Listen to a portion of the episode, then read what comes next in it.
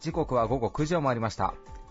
岡山のシティ FM レディオモモと雑誌プラグによるタイアップ番組プラグレディオ。パーソナリティの雑誌プラグ編集長山本。編集部の原田さやかです。こんばんは、はい、こんばんは、はい、ということで、えー、今日は5月の26日ですね。ね5月ももう末ですね。はいあのねあの私誕生日が5月の31日。ということで。おいくつ？えー、っとですねもう3子になりますね。え、何ですか ?34 歳になりますね。34って言え34 34 歳、34になりますね。いやー、や20代の人たちを見てたらやっぱね、嫉妬とかね。出ましたね。汚い部分出てきましたね、妬み、ね、妬みしかね、湧かない。そんなね、もう底辺に生きる私ですけどね。34ってなんか世間ではまだ若いって言われますけどね、うん、僕もこの本18年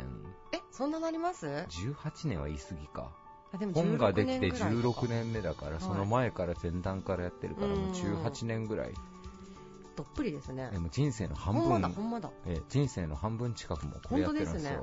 はい、すごいな。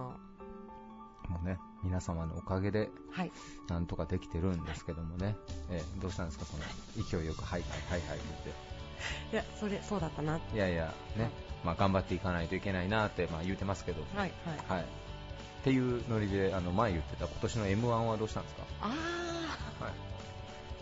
ありましたね、えー、その話題、えー、義理の兄弟山本裕介さやかで 義兄弟義義兄弟で 今度、今度一回、一回僕あれ今度ネタ書いてくるんで、一回ラジオで漫才やってみましょうよ。なるほどね。で、反響があるらしで、はい。出場を。そうそうそうそう。ね、うんうん、ですです。もうね、もう目指せ M1 優勝。これでも相当ハードル高いですよ。まずあれでしょ？音声だけで笑わせるってことでしょ？そうですよ。うーわ。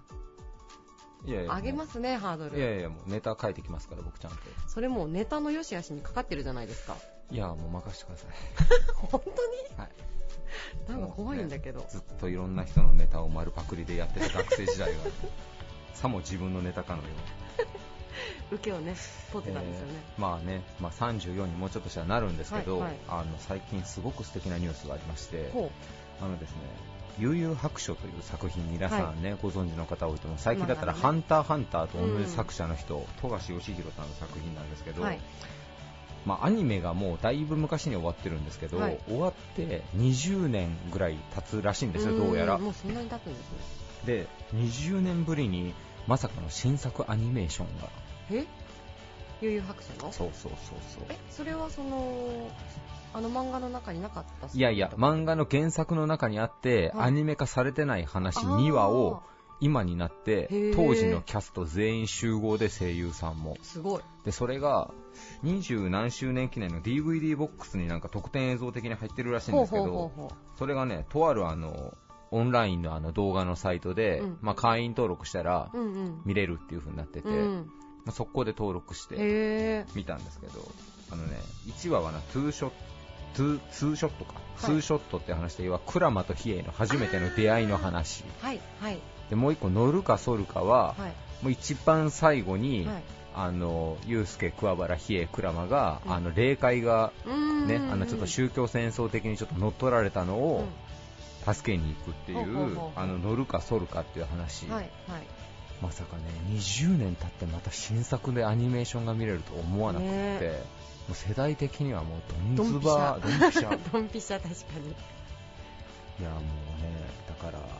「スラムダンクもそろそろ続編を書いてほしいなとかちょっと夢が膨らみますよね、ね、なんかね。続編見たい漫画他にあります？続編、うん、いやでもなんかそあもう絶対わかんないと思うけど、はい、刃刃刃あの、コナンの作者の青山剛昌先生が、はい、あの刃っていうアニメ化もしてるんですけど、あのすごく面白いんですけど、刃っていうのがあって、それの最終巻の最後のラストシーンが、主人公がヒロインを乗せて刀に乗ってどっかに旅立つんですよ。どこに行くの刃って聞いたら、火星って言って、火星？火星、火の星、火星って言って、その一コマで終わるんですよ。え？と思って。何この終わり方？最終回なんだ。それ最終回、もうね20年それこそぐらい経ってます。いまだにもやもやもやもやして 気になる。この後何が起きるんだろうみたいなそっかそんなんあるんだ。スラムダンクもね最後天才ですからの一コマでかっこいい終わりますけど、なんかね。あれだって言ってみたら3ヶ月ぐらいの話ですもんね。3ヶ月の話を何年かけて書いてたんだっていう話ですけど、ね、いやもう漫画の話したら止まらないいやそうね。確かに。いやでも悠々白書見てください。悠々白書のアニメアニメの新作、うんうんうん、正直浦飯祐介の声だけ若干ちょっと当時と違うんですけどなんとなく声優さんが多分ちょっと変わっちゃったのか分かんないですけどあの声のトーンが。他はもうまんま。あの桑原の声優さんすげえですね。もう天才ですよあれは。私アニメの有楽書そこまで覚えがないんですよね。大潜水編まではやってますからね、もう多分リスナーの人置き去りで勝手な話してますけども、これ。潜水編、魔界統一トーナメントまではアニメでやってるんですよ、はいはい、確か。なるほどそうそうそうそう。本当に悠々白書を知らない皆様。いやでもねあれは見るべきですよ。いやそれこそ僕も日本すげえなと思ったのが、うんまあ、この前の放送でね僕ちょっとこの前ロンドン行ってきましたみたいな話じゃないですか、はい、ヒースロー空港で出国の時に、うんはい、あの荷物預けるところに行ったら多分ねアラブ系というかインド系の人が担当の窓口で、うん、でまあ、パスポート見せるじゃないですか、でユースケって見て悠々白書？って聞いてきて浦飯祐介じゃないですか、主人公が。はいはいはい、名前一緒だねってなって、頭にあのぐるぐる巻いた、若い女の子が、祐介って文字見て、悠々白書と思って、それがパーンと出てくる、ね、パーンと出てくるから、すごっと思って、ね、日本のアニメーションっていうか漫画半端ないと思って。しかもちょっと嬉しいですよね。そうそう。そういう形で認知してもらっとるっていうのが。だから僕も一応ファンサービスであのレーガンの振りだけはちゃんと いい。そういう。のいいと思う。荷物預けてありがとうっつって最後にレーガンでバンってやってね、ロンドンを後にしたっていう、ちょっといい思い出です。いいエピソード出てきましたね。いいいいエピソードですね。うんうんうんいやもうあれはビビりましたね。自分でさえ、浦飯祐介の祐介ですとか言うこともないから、向こうに言われて初めて気づきました、ね、そういえばそうだったなってなりますよね。そうそうそうそう。へでもなんかジブリとかも、結局ヨーロッパとかの方が、なんていうんですかね、まあ、芸術的に評価されてるというか。らしいですね。評価すごい高いって聞きますもんね。そうそう。まあまあちょっとそんな話もありました、ということで、えー、本日もじゃあちょっと続いてね本題の企画の方に移っていきたいと思います、はい、えー、続いては岡山地元リーダーたちの思考を探るバリアスリーダーのコーナーです。誰もが知る有名企業から岡山の隠れたすごい企業まで約200名のリーダーの皆さんへインタビューをしてきました。毎回の放送ごとに数人ずつインタビューを公開していきます。今回のテーマは仕事とは〇〇だということで、えリーダーの皆さんのお仕事に関する哲学お伺いをしています、えー、今回のゲストは岡山大学学長牧野博さん。岡山県立大学理事長兼学長沖陽子さん。州立大学州立短期大学学長片岡博之さん。IPU 環太平洋大学学長大橋節子さん。岡山学芸館青州中学高等部。岡山学芸館高等学校校長森健太郎さんです。それではお聞きください。以上フリートークのコーナーでした.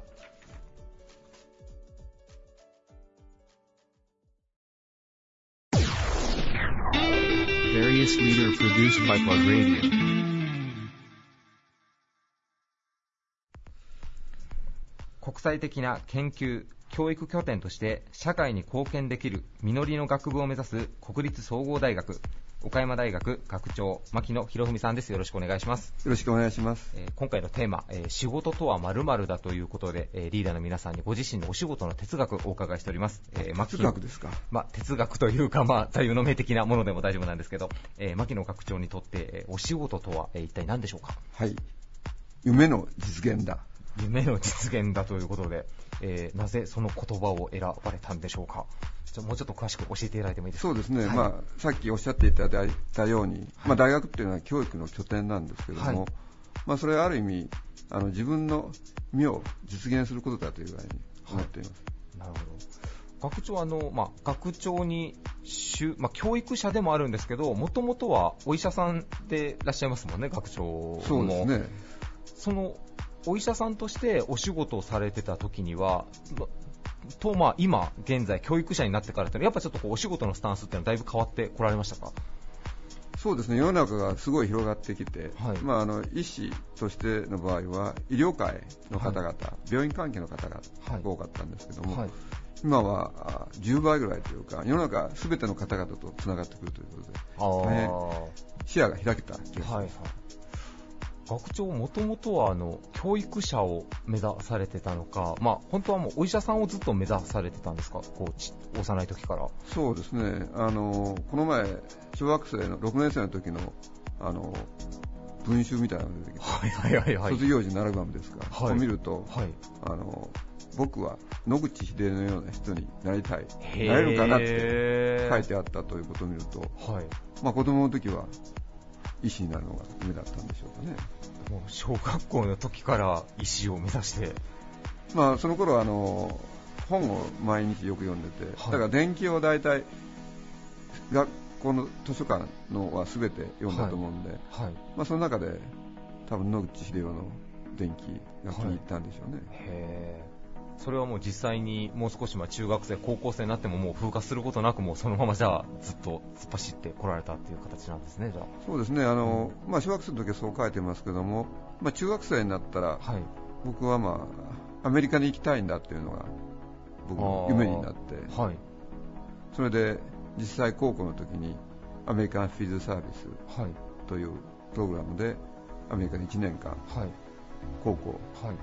生の時に留学して、はい、まあ、ホームステイもさせていただいて、はい、まあ、そのおかげで現在があるんじゃないかなというぐらいに思っています。なるほど、なるほど。こうまあ、お仕事、えーまあ、夢の実現ということで、あの実は今あの、岡山大学、前回もご紹介しましたけど、今、まあ、SDGs という、えーまあ、目標に向かって、まあ、あの学内一丸となって進められていると思うんですけど、今のその学長の夢の実現の一つっていうのは、やっぱもっともっと SDGs を推進していくっていうのが一つ挙げられるんじゃないかなと思うんですが。そうですね、うん、まあ、SDGs っていうのは、まあ、サステナブルということで持続可能なということで、はい、まさにこれはあの大学で教育というか、はい、ということは、まあ、人材育成ということでつながってくるということで、はい、本当に大学っていうのは、まあ、それ以外の,、あの17のゴールすべてに関係していますけども、まあ、特に4番目の教育というのが大事じゃないかと思います。なるほどなるほどありがとうございます次はあの学長に少しもう少しちょっとマクロというかちょっと狭めて、まあ、学長として、まあ、立ち振る舞い、お仕事をされる中で、まあ、ご自身の流儀というか何かこう常に意識して気をつけていらっしゃることなんかはあったりされますか？なんかこういう学長タレじゃないですけど何かこうご自身なりに気を使われているところとか。まあ、あの病院長の時には日本一の病院、世界一の病院という、はい、目指してたので、はい。まあ、学長になれば日本一、世界一の大学になりたいなっています。やっぱりもう夢を掲げるっていうのがまず学長の中ではまず仕事イコールもそこになってるわけなんですね。そうなんです。まああのまあたまたま運よく実現してあの中学生卒業する頃にはアメリカに行きたいなということで、はい、まあ、高校の時行かせていただいて、はい、まあ、たまたまあの先週までワシントン DC に行ってきたんですけど、はいはいはいはい、それはあの国務省というところに行ってきまして、はい、それはあの全米の学生が日本語を学ぶサマープログラムというのが CLS といって、はい。えー、クリティカル・ラングイジ・スカラシップ、はい、あのがあの今度岡山大学が担当することになりますあじゃあもう実際ワシントンの方に行かれて向こうの学生さんとかとも学長もちょっとコミュニケーションを取りながら。えーと、まだ学生さんのレベルではなくて、はい、あの向こうの国務省とそれからアメリカカウンスルズという、まあ、それを請け負っている機関の担当者の方々とお会いをしてきまなるほど。じゃあそこの今ちょっと、まあ、下準備というかそこを今されてらっしゃるってことなんですね。はい。それでまあ言って嬉しかったのは、はい。まあ、さっき言ったアメリカンフィールドサービスであの高校生で留学してたんですけども、はい。こに行ってすごい歓迎されたんですけども、はい、なぜ歓迎されたかと思うと、はい、な国務省、それからアメリカンカウンスルズがこのアメリカンフィールサービスという、はい、僕が行った留学のシステムというか、プログラムを担当しているということで、要するにあの自分のプログラムで育った高校生、はい、日本人があの今度は学長となってその留学プログラムというか若手人材の育成のために訪れてくれたということで、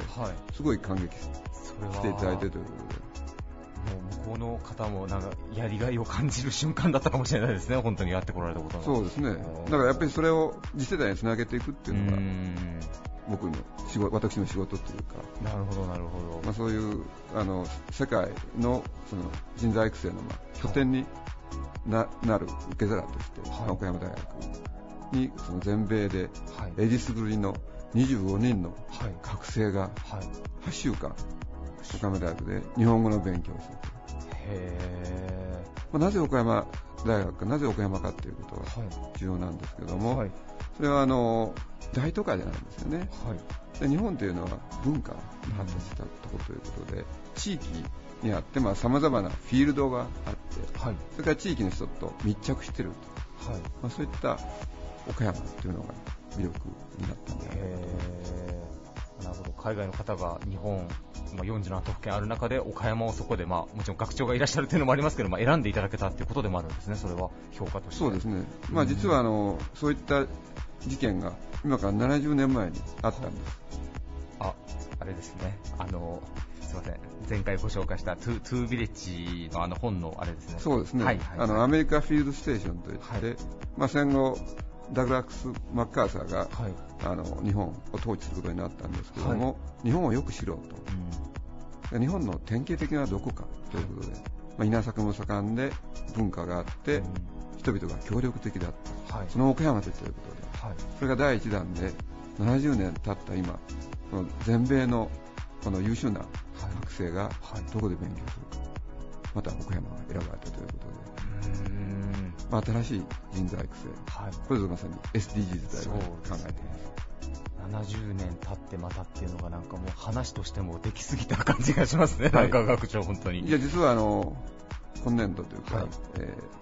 ー、1919年は岡山大学の創立70周年の年にまた。全部、点と点が全部線でつながりましたね、本当に。楽しみ。それは学生さん来られて、まあ、あのもちろん合格をベースに勉強いろいろされるんでしょうけど、岡山大学の学生さんとかともやっぱコミュニケーション取りながらされる感じですよね、はい、当然、そうしないと来ていただいていいものないですし、岡山大学の学生のみならず、地域の方々とつながって、まあ、できればホームステイなんかもしていただいて、はい。来た時だだけではなくて、その後もずっと岡山の方々とつながっていく、それが大事じゃないかと思いますし、まあ、ぜひあの岡山が気に入って学部学生であれば大学院は岡山大学に行きたい、はい、その場合もっと輪が広がると思いますし、なるほど。まあ、このプログラムは将来の日米関係のまあキーとなるような人を育てるプログラムにつなにつながっていくというふうに思っているので、まあ、そういった意味でも、だんだんだんだんだん岡山大学のアルミナイのメンバーが、はい、それも全米えりすぐりの優秀な方々が来られるということで、はい、すごい楽しみにしています。でも学長なんかあれですね、ちょっと責任も重たい感じもしますね、なんかそう考えると、なんか。その辺は別に気負われることもよりは楽しみの方が大きいですかね。そうですね、まあ、自分が今までやってきたことというか、留学をさせていただいて、まあ、皆さんに育てていただいた、はい、まあ、それはある意味恩返しするいい機会ですし、はい。まあ、岡山大学がそういったこのヤン若手人材育成の拠点となるというのは、はい、非常に今グローバルの時代にとっても重要なことだと思っています。なんかこう学長といつもお話をお聞きして思うんですが岡山人ってもっとこう、ね、グローバルの視点で見てもっと自分たちの地元にもっと誇り持っていいような気がしてきますね、なんかそうやって選ばれるってことは本当に。そうなんですよ、まあ、そんだけ岡山っていうのは魅力があると思っています。はいなんか訪れる学生さんたちも、まあ、それだけ優秀な方がいらっしゃるんで、まあ、岡山でね本当にいい思い出作っていただいてまた母国に帰ってなんか宣伝とかしていただけたらすごく波及効果もなんかありそうですね、ちょっと打算的ですけど。いやいや、それはもう将来、あのアメリカを背負って立つ、まあ、特に日米関係においては人材になっていくと思うので、はい、本当にありがたいというか、嬉しい話だと思います。はい、ありがとうございます。あのご準備、もろもろ含めて大変だと思いますけど、あのぜひ頑張ってください。はい、まあ、これからしっかりしたプログラムを作って、皆さんに充実したあの学習環境提供できればというふうに思っています。はい。ありがとうございました。えー、ゲストは岡山大学学長の牧野博文さんでした。ありがとうございました。ありがとうございました。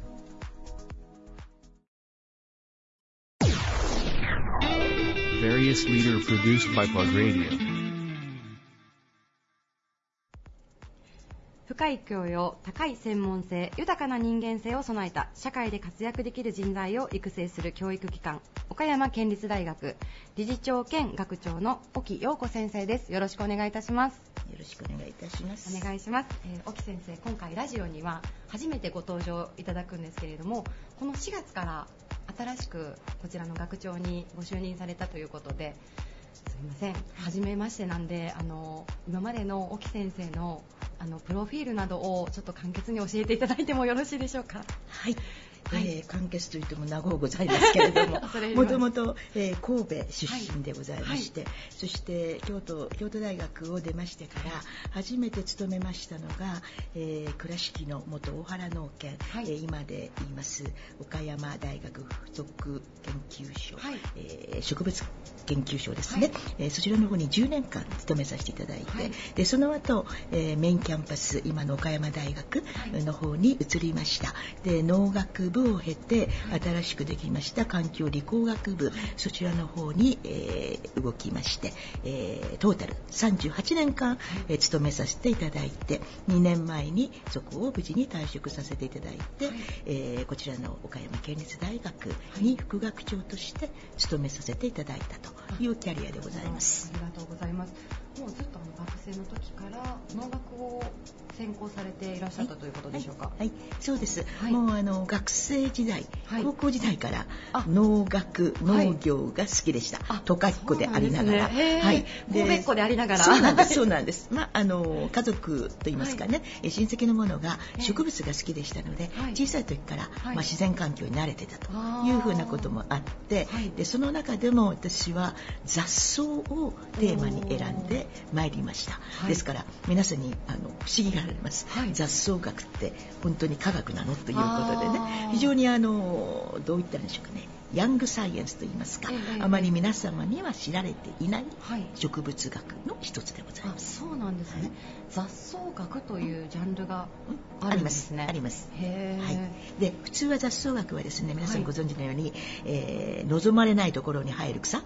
いう定義があって、はい、嫌われてどんどん抜くことを皆さん考えられます。コントロールですよね。ところが私の場合はあの雑草だって生きる権利があるんじゃないですかと。ええ、ですからあの生かしてあげる方法はないだろうかということで雑草の利用ということに焦点を当てて、雑草利用学というものを打ち立ててきたと。面白いですね。はいちょっとぜひそのお話だけでも20分ぐらい私聞いておきたい気分なんですけれども、ありがとうございます、はい、ご経歴のご説明いただいて、はい、えー、では早速ですね今回のちょっとテーマに移らせていただきたいと思います、はい、今回あの仕事とは何々だということでご自身の仕事に対する哲学だったり思いというものを皆さんにあの何か言葉に置き換えていただいているんですけれども沖先生にとって仕事とは一体どういったものでしょうか、はい私は、仕事とは思考楽の産物と思っております、はい、思考楽の産物、はい、はい、あの書いていただいたんですけれども、知る好きになる楽しむという書いて思考楽と呼ばせていただくんですかね、そうでございます、はいこれはすみません。どういった言葉の意味になるかちょっと教えていただいてもいいですか、はい、はい、えー、っとこれはですねもともと論語の要野編のところに載っている言葉を引用させていただいてるんですけれども、えー、これを知る者はこれを好む者にしかず、はい、これを好む者はこれを楽しむ者にしかず、うん、という言葉なんですね、はい、名言なんですけれどもあのこれでは何言ってるかさっぱりわからない。ということです。ので あの何かを知ってるというよりはですね、はい、いうのはですねそれが好きだっていう境地には及びませんよね。でですがただ好きだというのも、はい、それを楽しむという境地にはとてもその深さには及ばないということなんですね。であのもう少し、えー、噛み砕いて言いますと、はい、やっぱりあの知るより好きより楽しみながら何でもやったら、うん、一心裏にできて、はい、時間が経つのも忘れてしまって、はい、いつの間にか自分のものになってる、はい、でそういうふうなものの産物が仕事であるということが、はい、我々にとっては非常に幸せなことじゃないのかなってそう思いました。なるほど。というのは私自身が、はい、あの仕事するものが研究ですよね、はい、でかつ人材育成、はい、教育っていうことをずっとやらせていただいてましたので、その知る喜びだけでは満足できない、うん、で次やっぱりその研究することがすごく好きで好きで、もう時間の概念なくしてやって、で自分がこうこうなるだろうなこの結果はと思ってた、これがバッチリ出た時っていうのは、もう無常の喜びですよね。楽しみですよね。うん、という、うん、ここのやはり充実感っていうのが、味わうのが好きで今まで長年こういうことをやってきたということになります。それはなんか、研究者の醍醐味みたいなものをちょっと今教えていただいたような。はい。でもあの先ほど言っていただいた知るよりも好きになる、好きになるよりも楽しむ、まあ、それがまあお仕事において重要だというような意味合いのことを言っていただいたと思うんですけれども多分やっぱり研究という分野に限らず全てのこうお仕事に言えることで本当に。だと思いますね、はい、あの今ねいろいろあの働き方改革等々ありますよね、ええ。はい、で若い方はやっぱり自分の時間も楽しみたいし、はい、それから仕事もきっちりこなしてい。これはもう絶対の条件だと思うんですけれども、だけどいやいやその仕事をやってたら、時間が経つのが遅い、どうしても時計見ながらねと、ね、いうことになっちゃうじゃないですか。でそうではなくて時計なんても関係なくして夢中になる時間がふわっとあれば、それこそその成果はすごい上がりますし、ご本にとっても非常に楽しいですよね。でそうなるとあのやることなすこと全てが、はい、なんか自分のためでもあり、はい、社会のためでもあり、はい、組織のためにもありということになって、はい、全てがウィンウィンの関係になる。うん、というふうに思うんです。ですが実際ですね、楽しみよりか苦しみの方が多いのが現実だと思います、だから苦しんだ時に、あの自分に言い聞かせてストレスに勝つという時に、なんかこの知好楽っていう言葉をねなるほど、うん、あの覚えてて、はい。うん、あの呪文のように言ってると、はい、また違った考えが浮かんでくるんじゃないかなってそういうの思います、ね、あれですね。ある意味自分にちょっと暗示をかけるじゃないですけれども。言い聞かせて、うん、だと思いますよ。あの、うん、先ほどちょっと事前の取材で教えていただいたんですけれども、うん、この知好楽という言葉はあの先生ご自身がですねずっとこう胸に大事にしまわれてきた言葉だと教えていただいたんですけれども、はい先生ご自身が学生の時。そうですそうです、はい、あの兄弟一世の時にですね、はい、えっと入学間もなくあの時代は教養部ってございました、はい、でそこの生物の先生がですねやっぱり京都の先生京大の先生ですので結構有名な先生だって、でその先生に憧れていろいろお話を聞かせていただきに、あの研究室に伺っていた、ちょっとサークルがあったんですけどもね。でその先生がですね知行楽セミナーを開いてらっしゃるんですね、で夜な夜ななんですよ。夜な夜なそうなんですよ、アフターファイブですね今で言えばね、でそれこそね兄弟のそのいろんな有名な先生、ええ、哲学の先生もあれば生物の先生だけじゃないんです、はい、人文社会系それからあの工学の先生とかですね、はい、いろんな先生が集まってこられてそれであの当番決めてらっしゃるんです。で今日はこの先生がこうしようねってね、はい、それで自分の好きなその、うん、テーマでお話しなさるわけで、それでその後のディスカッションがまたねいろんな分野の先生がいらっしゃるから楽しく弾むわけですよ。でそうすると今でいうリベラルアーツ、皆さん教養教育って言ってますけどもね、そういう話がそこに参加してるだけで、全部自分のものになっていくそんなセミナーを持ってらっしゃったんですよ。で愉快だったのがねその講師の先生に、ええ、あのやはり講師代を差し上げますね、はい、差し上げてすぐそれを戻していただいて、はい、あとはビール代に変えると。この雰囲気が素晴らしいですよね。いいですね。勉強しながらね、うん、まさしく知行楽でしょ。ああ、本当ですね。というふうなことをなさってるのを、はい、まあ、あの私もそばからね見せていただいてて、えー、ああいいなって知行楽っていう言葉はと思ってそれからずっとあの兄弟の学生時代を終え、はい、こちらの岡山の岡山大学の方に来て、はい、そして最後の、えー、4年間ですかね、はい、退職する前、えー、岡山大学の地、えー、図書館にさせていただいた時に、今でこそですねこの知行楽セミナーがピタッと学生さんたちにいいようにあのご奉仕できるんじゃないかなと思って、はい、新たに知行楽セミナーを企画し、実施させていただいたと。ですからその時のあの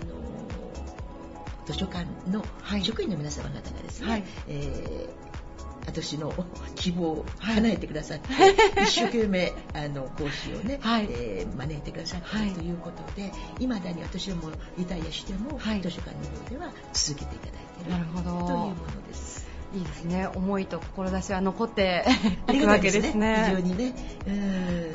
あの学生さんたちも楽しんでくださってます。はい、あの我々もね企画企画することが楽しかった。ああの今度はどういう方を招いて、はい。はい、どんな話をしてもらおうかと。やっぱりあの学生さんが、はい、あの異世代異分野、はい、あのそういうふうな方々と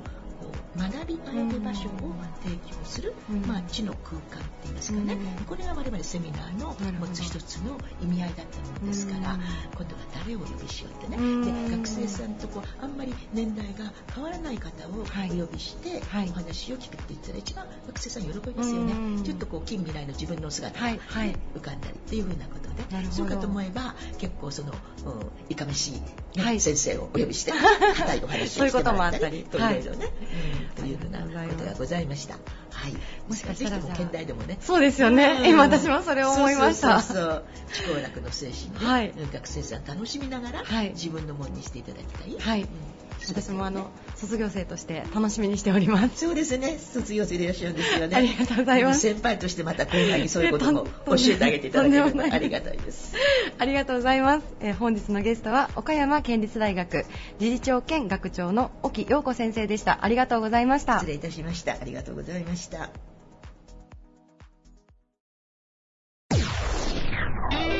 Various leader produced by Plug Radio.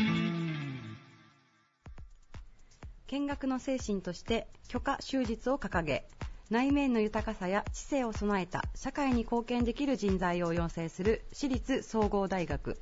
終日大学修士短期大学学長の片岡博之さんです。よろしくお願いいたします。はいよろしくお願いいたします。お願いします、えー、片岡学長今回テーマがですね仕事とは何々だということであのご自身の仕事への哲学とか思いというものを何か言葉に置き換えてくださいという内容なんですけれどもはいあの早速片岡学長にとって仕事とはどんなものでしょうか？はいそうですね。あの私はあの仕事とはですね、はい、えー、生きがいであり、はい、えー、社会や自分を成長され、えー、させるものだというふうに思っています。はい、そしてあの、まあ、仕事をしてですね、ええ。ー、働くことで、まあ、社会が変わってそれから周囲の人を楽しくすると。いうもので、えー、なければならないかなとそういうふうに思います。なるほど、はい、独りよがりなものではなくて自分が働くことによってその自分の周りだったり社会というものにいい影響を与えるということでしょうか？そうですね、はい、あのもともとその働く仕事をして働くっていう、はい、働くとこう書くと、はい、人間に動くですね、はい、だから人が動かないと働くということになりませんので。で、まあ人、人が動くというふうに書きますけども、ただあの動くだけではダメでですね、やっぱりあの人は心を持ってますから、人のために動くっていうふうなことを、まあ、てやると。ですから、まあ、人にですねやっぱり人のために働く、人のために動いてやると。で働くっていうのは旗が旗を楽にするというふうな意味でもありますので、はい、旗っていうのはまあ周囲のことですねだから周囲の人をまあ幸せにするとか、はい、楽しくするとか、はい、まあ、そういったふうな意味というふうに捉えています。なるほど。言葉一つとってもいろんな捉え方ができて大変面白いですね。そうですね。はい。まあ、あのやっぱり人のため、はい、社会のために動く、まあ、働くっていう仕事をして、まあ、そのことが、まあ、あの社会に役立つ、はい、人のために役立つと、はい、いうことが、まあ、働きがいというふうに思います、えーえ。ー、なるほど。あの今、片岡学長がおっしゃっていただいたことはあの就実大学さんで、はい、教育の部分においてもそういった、まあ、人材を育てようというすごく方針があのとても共通する部分があるのかなと思いながら今お聞きしてたんですけれども、はい、大学の教育方針にもそういった通ずるところはございますか？そうですね、はい、まあ、あのあの本学ではですね、まあ、はい、我々仕事自体がやっぱり仕事っていうのは、まあ、特に教育とか研究というふうなことになるんですけども、はい。あの学生たちにはですね早い時期にその社会で、えー、学ぶ、社会を意識して学ぶということを、まあ、念頭に置いていただきたい。ということで、あのまあ、例えば早期体験学習とかですね、はいはい、インターンシップっていうのを積極的に取り入れて、はい、とにかく社会に出てからですね、自分が将来どういうふうな人間になりたいのか、どういう仕事をしたいのかということを早期に身につけさせるっていうのが、まあ、本学の教育の一つの,、まあ、あの大切なところというふうに思っております。ありがとうございます。あの先日のインタビューの際もですね、あの岡山のためにできることというインタビューでお答えいただいた、あの実地有用な人材育成とお答えいただいたんですけれども、そういった部分もすごく関係しているのかなと。そうですね。はい。はい、まあ本学の見学の精神がまあ許可生実ということで、はい、まあこれはあのまあ顔去り実につくという看護表現の、はい、まあに由来するものですけども、これはあの外見の華やかさにとらわれず、うん、あの内面の豊かさとかですね、人間性ですね、そういったことを重視しなさいということが、まあ、見学の精神なんですけども、それとともにですね、あの先ほどおっしゃいましたように、あの自治有用ですね、うん、自治有用というのは、まあ、人材育成の教育目標ということで、これはあのやっぱり社会も変わるし、時代によってそれぞれ必要な人間というのは変わってきますので、まあ、そういった意味でですね、えー、その時代時代に合わせて、はい、えー、役に立つ人間になりなさいというのが、まあ、自治療のあのいわゆる目標になっております。はい。あの仕事とは片岡学長が考えられる仕事観あの人のため、はい、世のためというところだと思うんですけれども大学でもですねそういった学問といいますか教育を推奨されていらっしゃるということですね。はい、どうぞはい。あのまあ、仕事をですね、はい、まあ、仕事我々仕事をするときにですねよくあの雑用が多いというふうにちょっとこう愚痴を言う人いますよね。はい、でまあ、世の中にはですねやっぱりそのつまらない仕事っていうのはありませんので、まあ、やっぱりそういう雑用が多いとかいうふうにね不平を言う人っていうのはやっぱりその仕事自体をですね本人がまあつまらないものにしてるんじゃないかというふうに思います。ですから、仕事をですねやっぱり与えられたこととして取り組んでいては面白くないということで、やっぱりあのあの我々仕事をこう、まあ、上司の人からこれやれ、あれやれというふうに言われると、まあ、あの一応やるんだけども仕方なくとかね、ああいうふうになあの思いでやってると、どうしてもやっぱりストレスがかかったりしますよね。ですからやっぱりストレスを仕事でですねストレスを感じているというのは主体的に今仕事を動かそうとしていないというふうに思います。ですからやっぱり仕事はですねはい、まあ、与えられた仕事をですね工夫をするとか自分で何らかの形でプラスアルファのことを付け加えてやるとですねあの与えられた仕事から、はい、あの自分の仕事に変わるということでそういうふうに主体的に仕事をどんどん取り組めばですね、はい、面白くなるしやっぱりあの仕方なくやっていては何もうまくいかないけども自分で意欲的にね、積極的に取り組めば仕事もうまくいくということになりますね。そういうふうなあの気持ちっていうかそういうことが大事なんじゃないかなというふうに思います。さっきちらっと研究ということにも触れられてたと思うんですけれども、はいはい、そう通ずるところはございますか？そうですね。あの、はい、まあ、例えば我々研究するときにですね、あのまあ、どうしてもあの 好奇心を持ってですね、はい、なぜだろうとか、まあ、こうなればいいのにと、うん、まあ、そういうふうな、まあ、単純な発想からまあ研究というのを始めるんですけど、えー、まあ、大抵はですねやっぱり思い通りいかないということがあります。ですから、やっぱりそういった、まあ、我々のけんあの仕事というのはどうしても教育、研究、はい、まあ、学生がそういうふうなあの社会を意識して学ぶということを、はい、あの教育の中に取り入れるということと、それから研究にとってはやっぱりそういったあの積極的にですね、はい、えー、世の中を良くするためにどうしたらいいかとかそういったことを考えながら研究の、まあ、ネタというか研究を進めていくと、ええいうふうなことがありますので、はい、まあ、そういった時にですね、えー、やっぱりあのどうしてもうまくいかないことが多いです。でそういったうまくいかない時にですね、えー、いろんなことを考える。はいえー、その時にいろんなことを気づくということですから、仕事もやっぱりね、そういう自分にあのプラスアルファのあの、はい、ことをですね、加えてやるっていうのが一番大事ですね。自分で積極的に何かに取り組むと、はい、まあ、失敗をしても、あの、なんていうんですかね、そういう、次どうしたらいいかという気づきが絶対ありますから、はい、そういう意味であの、まあ、仕事っていうのは失敗を繰り返しながら、はい、あの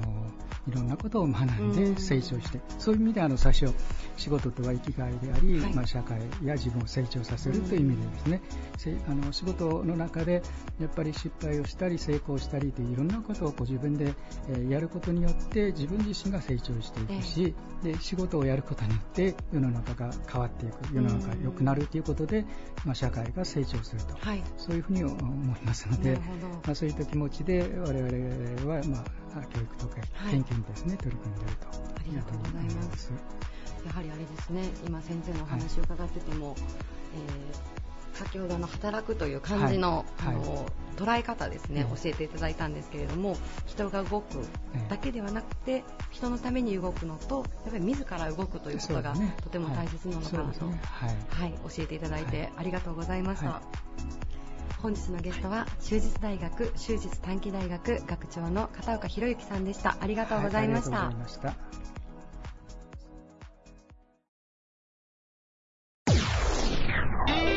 various leader produced by Plug Radio. IPU 環太平洋大学学長教授でいらっしゃる大橋節子さんです。よろしくお願いします。よろしくお願いします。えー、今回ですねあの私初めてお会いするんですけれども、はい、もうすでにあの学長の包容力に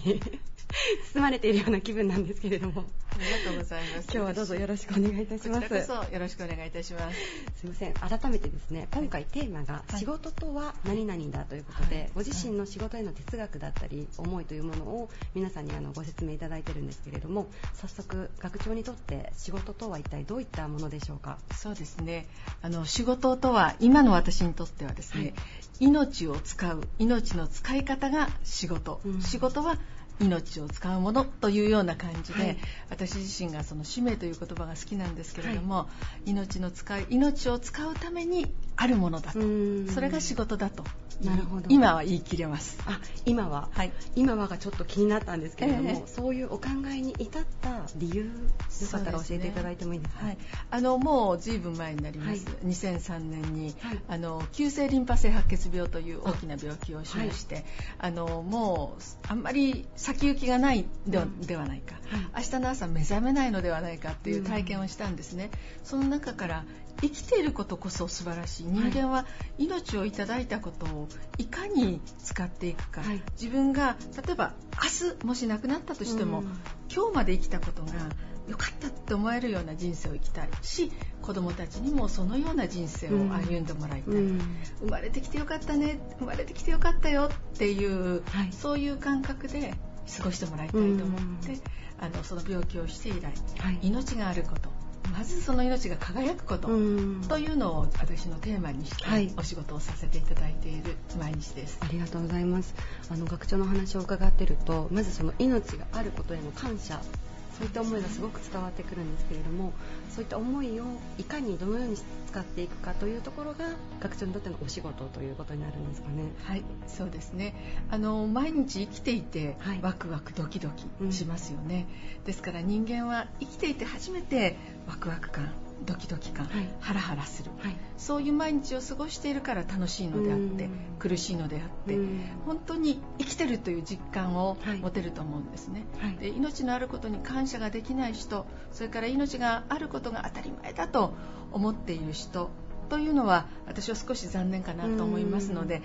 私は生きてると、この指が動く手が動く目が動くわ色が見えてるっていう、はい、そんなあの毎日をそうわ素敵とか。で例えば春には春の香りがしますし、はい、秋には秋の香りがする。そういう変化を自分の体で感じる、うん、そんな生き方をしてほしいなと思っています。あの学長指導というところにすごくまあ力を入れてそこにもすごくこう愛を注入していらっしゃると思うんですけれども、その上で大切にされていることも先ほど言われてたまあ、命への感謝だったりとか毎日ワクワクドキドキ生きるそういったところも大切にされていらっしゃるところでしょうか？そうですね。あの指導といっても、はい、あれこれ指図をするというあの指し示して導くということではなくて、はい、その子にとってのワクワク感とか、はい、ドキドキ感とかあもっと何かいいことがないかもっといいものを探してみようと思うそういう探求心ですとか、えー、自分自身を向上させようとい。うところにこう目覚めてほしいというのが私の思いなんですね。ですからたとえ私がこれどれこれは素敵よこれはいいことよって言ったとしても子どもたちは自分たちで気がつかないとそこへは向かっていかないと思うのでこんなこともあるけれどもやってみたらどうかなとかあそんなことができたんだ。すごく素敵だよねっていう声がけが私はしたいと思っているし今私は大学生を見ていますけれどわなんていい生き方してんのとかおおすごいねっていう子もたくさんいるし、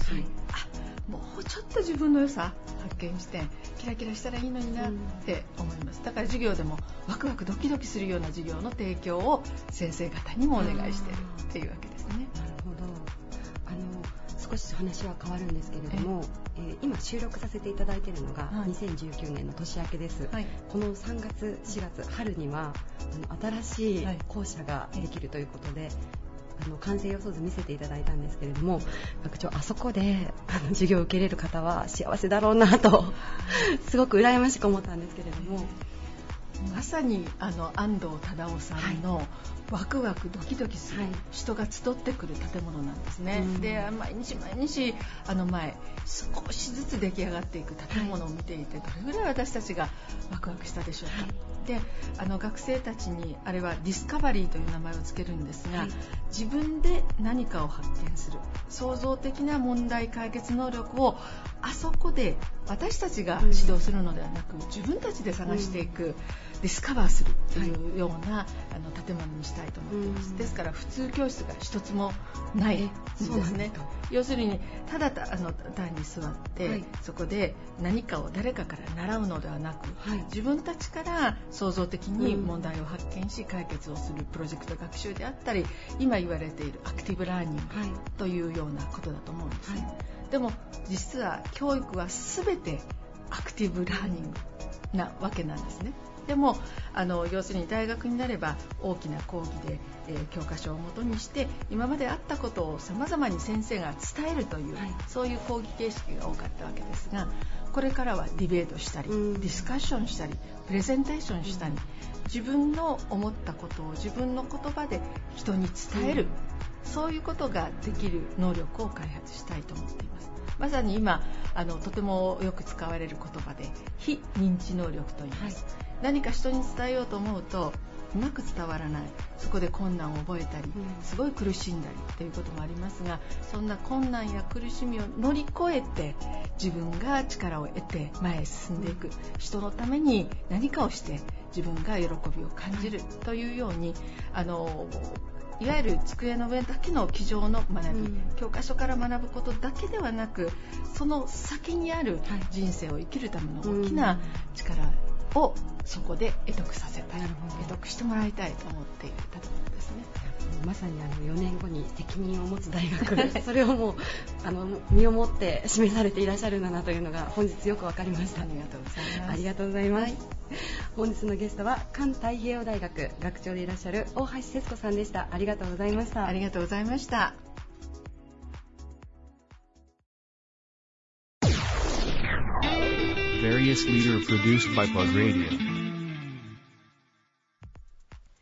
世界で活躍できる日本人を育てるスーパーグローバルハイスクール指定校にも選ばれた学校です。岡山学芸館青州中学高等部岡山学芸館高等学校校長の森健太郎さんです。よろしくお願いします。お願いします。えー、森教育学園、えー、今年ですかね、えー、開校から60周年を迎えられるということなんですけども、はいはいえーどうでしょうか、森校長先生、なんかこう60年の歴史を振り返ってみて、何かこう感慨深いところだったりとか、印象的なことなんかをちょっとまず冒頭お伺いできたらなと思いますが。そうですね、まあ、前回の周年が50周年という大きな節目を迎えて、はい。まあ、その年に、えー、作った青州中学校の方が、えー、10周年を迎える年にも当たりまして、えーまあ、卒業生としてはちょうど4期生目、えー、4, 4期、まあ、卒業生が出るということで、はい、あのまあ、東京大学の方も順調に伸びてきてるだろうという予測されますけれど、はい、まああのー、振り返ってこの10年ですけど、まあまあ、接種ができてからですね、本当まあ、あ次のステップに入れたかなと、うん、まあ、進学校としての位置づけであったりとか、はい、まあ、各種部活動の、まあ、全国レベルでの活躍が顕著になったのもこの過去10年の大きな出来事だったと思いますし、あの非常にまあ成長できたあいいねいい10年だったなというふうには、まあ、振り返ってますね。なるほど、はい。えー、こう60周年ということで何かこうイベントだったりとか何か特別企画されていらっしゃるようなこともあるんでしょうか？8月の下旬にですね、はい、えー、まあ、あの通例行う記念式典をシンフォニーホールの方で行いますけれど、はい、まあ、吹奏楽の演奏を聴いたりとか、はい、えー、まあ、武田恒氏がまあ非常にコインさせていただいてますので、うん、彼の記念貴重講演をいただいたりとかですね、まあまあ、そのあたり、まあ、そんなに大きなことはしませんけど、うん、えっと、式典は一応そういうことでさせていただきます。何かこう、ね、いつもこう取材に来させていただいて学校のあの入り口のところにあの立派な日本人誰っていうすごい印象的なフレーズがこう書いて書かれているものがあるんですけど、はい、武田恒也さんの声もやっぱこう日本人としてのこう心持ちというかそういったことの内容になるんですかね。そうですね。あの皆さんまあごご存知の通り武田さんは、えー、まあご皇室のですね、はい、あの投影に当たられるというようなことで、えー、ですのであの非常に彼の話まあ何回聞いたかな、もう10回ぐらい聞いてますけど、まあ、毎回ですね、あのまあ、日本書紀のお話であったり、はいはい、えー、日本の、まあ、伝統的なお話も非常に多く聞かせていただきますし、はい、まあ、香港の教育方針に非常に沿ったね、毎回いいお話をいただきますので、えー、非常に期待してますね。なるほど、学生さんもあれですね、なんかもう学校に取材に来させていただいてるので、チャイムが鳴ってるのがまたなかなか いい感じですけど、やっぱ学生のうちに武田先生の講演聞く機会とかもね、なかなか学校側がセットしないとないことだからいい経験ですね、やっぱりそうですね、あの、実はでも彼はあの、武田研究会っていう会を作ってて、はい。はい、まあ、岡山にもその支部がちゃんとあるんですね。うん、年に1回必ず定期的にご講演いただいてて、うん、えっと、実は学生は無料で参加できます。あ、そうですか。はい、あの、大体10月ぐらいにあるんですけど、はいまあ、よろしかったらぜひね、国際ホテルで毎回やってますんで、はい、ネットとかで調べていただければ。わかりました。皆さんぜひ、はい、チェックしていただけたら。いや、グローバルを推進しながらも、こう、日本人としてのその根っこの部分の教育っていうのも、こう、力を入れてらっしゃるのが、いつも印象的だなと思っております。えー、それでは、えー、森先生に今回のテーマについてお伺いしたいと思います。えー、私にとって仕事とは〇〇だということで言葉を聞かれていただいてますが、森先生、どんな言葉を選んでいただけますか？はい、もう私で3代目の、まあ、あ校長まあ、を引き受けております。家業としてやってるということもありますので、もう私そのものはもう人生そのものだなというふうには思っていますね。はい。やっぱその先生もその幼い時からいつかはやっぱ自分もその学校運営というのに携わるんだろうなっていうのでこう育ってこられたっていう。う実はあんまり思ってなかったんですよね。ただあのまあ、えー、高校大学と進むにつれて、はい、えー、人に何かを教えるという仕事に就くということはなんとなく自分の中でもイメージが湧きやすいというか、はい、まあ、そういった環境で育ってきましたので、まあ、最初は日本語教師を目指して、はい、海外で経験を積みたいなということで、はい、まあ、オーストラリアに留学をして、はい、えー、それから、まあ、日本語の教師としての経験も積みながら、数年いようと思ってたんですけど、まあ、ちょうど同じタイミングで学芸館の方であの大量のオーストラリア人を留学生として預からなきゃいけないっていうシチュエーションができて、はい。はい、でもってまあ日本語教師っていうのはなかなかその高校教育の中に大体が聞くものでもなくて、じゃあ僕にやらせてもらえないかっていうことで、はい、まああのなんだかやっぱり留学終わった後、そのままあの直接この学校に入りましたから、はい。まあ、実は私他の経験ほとんどなくて、あまあ、途中シドニーの方に数年間取材したことありますけどね、それぐらいが、まあ、他での、学外での経験ということはそうなんですけど。なるほど。はい。今のその学芸館のまあその学校のグループとしてこうグローバルをこう推進していっているというのも、でも森先生のそのこれまでの経験っていうのもやっぱ結構反映されてる感じなんですかね。うん、あのー、実は日本語教育そのものは絶対に絶やさず発展的に、えー、持っていきたいなっていうふうに思ってて、はい、まあ、これはもう僕のライフワークっていう位置づけでもあるんですけど。はいあの日本人が英語を学んで海外に出てってどんどん、まあ、イコール国際化しましょうみたいな話はありますが、はい、他方でその多くの外国人の人たちに日本を知ってもらおうと思うと日本語教育って欠かせない要素で、はい、日本語でもって通じる世界と、はい、外国語を通じてあの知る日本の世界って全然実は違っていて、はい、言語が持っている背景をしっかり教えることでやっぱりその中に歴史や文化や全てが内包されているので、はい、まあ、日本語教育っていうのは本当にやり続けなきゃいけないんだろうなっていうふうにはここ最近特に思いますね。はい。先生ご自身もその、まあ、海外出られた時に日本のことを伝えるっていうことの重要性もかなり身に染みてというか体感されて帰ってこられたっていうことなんですね。あのー、まあ日本のこと知らないですよね。えー、忍者がいたりね刀持っててち ょんまげ言ってんじゃないかみたいなことをはい、言うような人たちがまだまだ世界にはいるっていうこと。で、はいはい。まあ、そういった意味で日本を発信する力、まあ、それはまあ、翻って言うと日本のいいところをちゃんと認識していること、はい、そこに誇りを持っていることは重要なことで、そうしないと相手に伝えようと気にはならないからその根っこのところの日本の知識だったり、日本の歴史だったり、はい、日本人としての誇りであったりというところを、まあ、根本的に教えようというのが、まあ、うちの学校のコンセプトですよね。なるほど、確かにちょっとこうね、少しアメリカでもどこでも海外に行くと日本人、日本にいたらわからないですけど、やっぱ海外に行ったら日本人ってまだまだマイノリティというか、ね、なんかそこまで。いやいやマイノリティですよ。はい、っていうのをすごい実感しますもんね、やっぱり。東洋人っていやもうね、やっぱりものすごい人口を変えて中国人がどうしても中心的になりますから、うん、その中でもあなたは日本人なの中国人なのっていうふうに聞いてくれる人はまだしもね、うん、もうパッと見東洋人で片付けられちゃう、はい、だけどやっぱり日本の持っているその良さっていうのは僕も宗教観についても本当に世界をですね平和に収められる可能性のあるね、はい、考え方を日本人は持ってるんじゃないかなっていう思いますから、なるほど。その良さをねやっぱりきっちり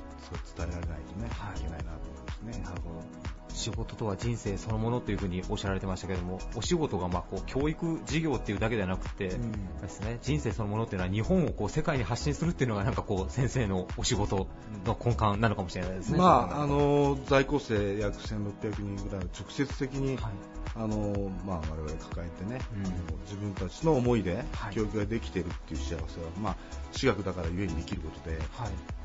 えー、非常にありがたいシチュエーションだなと思いますけども、まあ、加えて岡山県内とかね日本国全体に何か発信ができるということが、やっぱりそういう意味ではね、あのいい立場をいただいているなっていうふうに思いますね。なるほど。えーと、あの私の家の夫婦はまだですけども、あの子子宝に恵まれた時にはぜひ学芸館さんでお世話になろうと思いますので、もう絶対来てもらえるためだと思います。はい、あの、はい、よろしくお願いします。必ずあのきっちりお育て申し上げます。お約束申し上げます。はい、よろしくお願いします。はい、えー、ゲストは岡山学芸館高等学校校長の森健太郎先生でした。ありがとうございました。はい、どうもありがとうございました。Various leader produced by Plug Radio. バリアスリーダーのコーナーでした、はい、えー、今日はね岡山の教育機関のリーダーの皆さんに、はい、まあ、仕事とはまるだということでいろいろお話お聞きしましたけどねもう大変勉強になりましたね。ありがとうございます。教育者の皆さん本当にありがとうございました、えー、ということでね今日も放送あと1分ぐらいなんですけど、はい、えー、冒頭でも言いましたけどね今日は5月の26日、えー、あと5日するとですね、え編集長生誕祭ということで、え多分フラグ編集部のメンバーから素敵な贈り物や、プレゼントや贈答品や。プレゼントってことですね。が多分あるないですね。うちはないですねそういうのね。えでもあれですよね。山も結構豆じゃないですか。えなんか不意にこの間もあの編集部の子にパンツで。いやだってやっとかないと怖いじゃないですか 影の支配影の支配者がね。女文化なんで怖いですよ、ね、男は肩身が狭い ということで5月の30日皆さん誕生日なんでよかったら覚えて何かしてください。声でもかけてあげてください。声でもかけてあげてください、はい、えー、それではまた来週も日曜日の夜9時にお会いしましょう。バイバイ。This radio produced by Okayama Premium Magazine Plug. See you next week.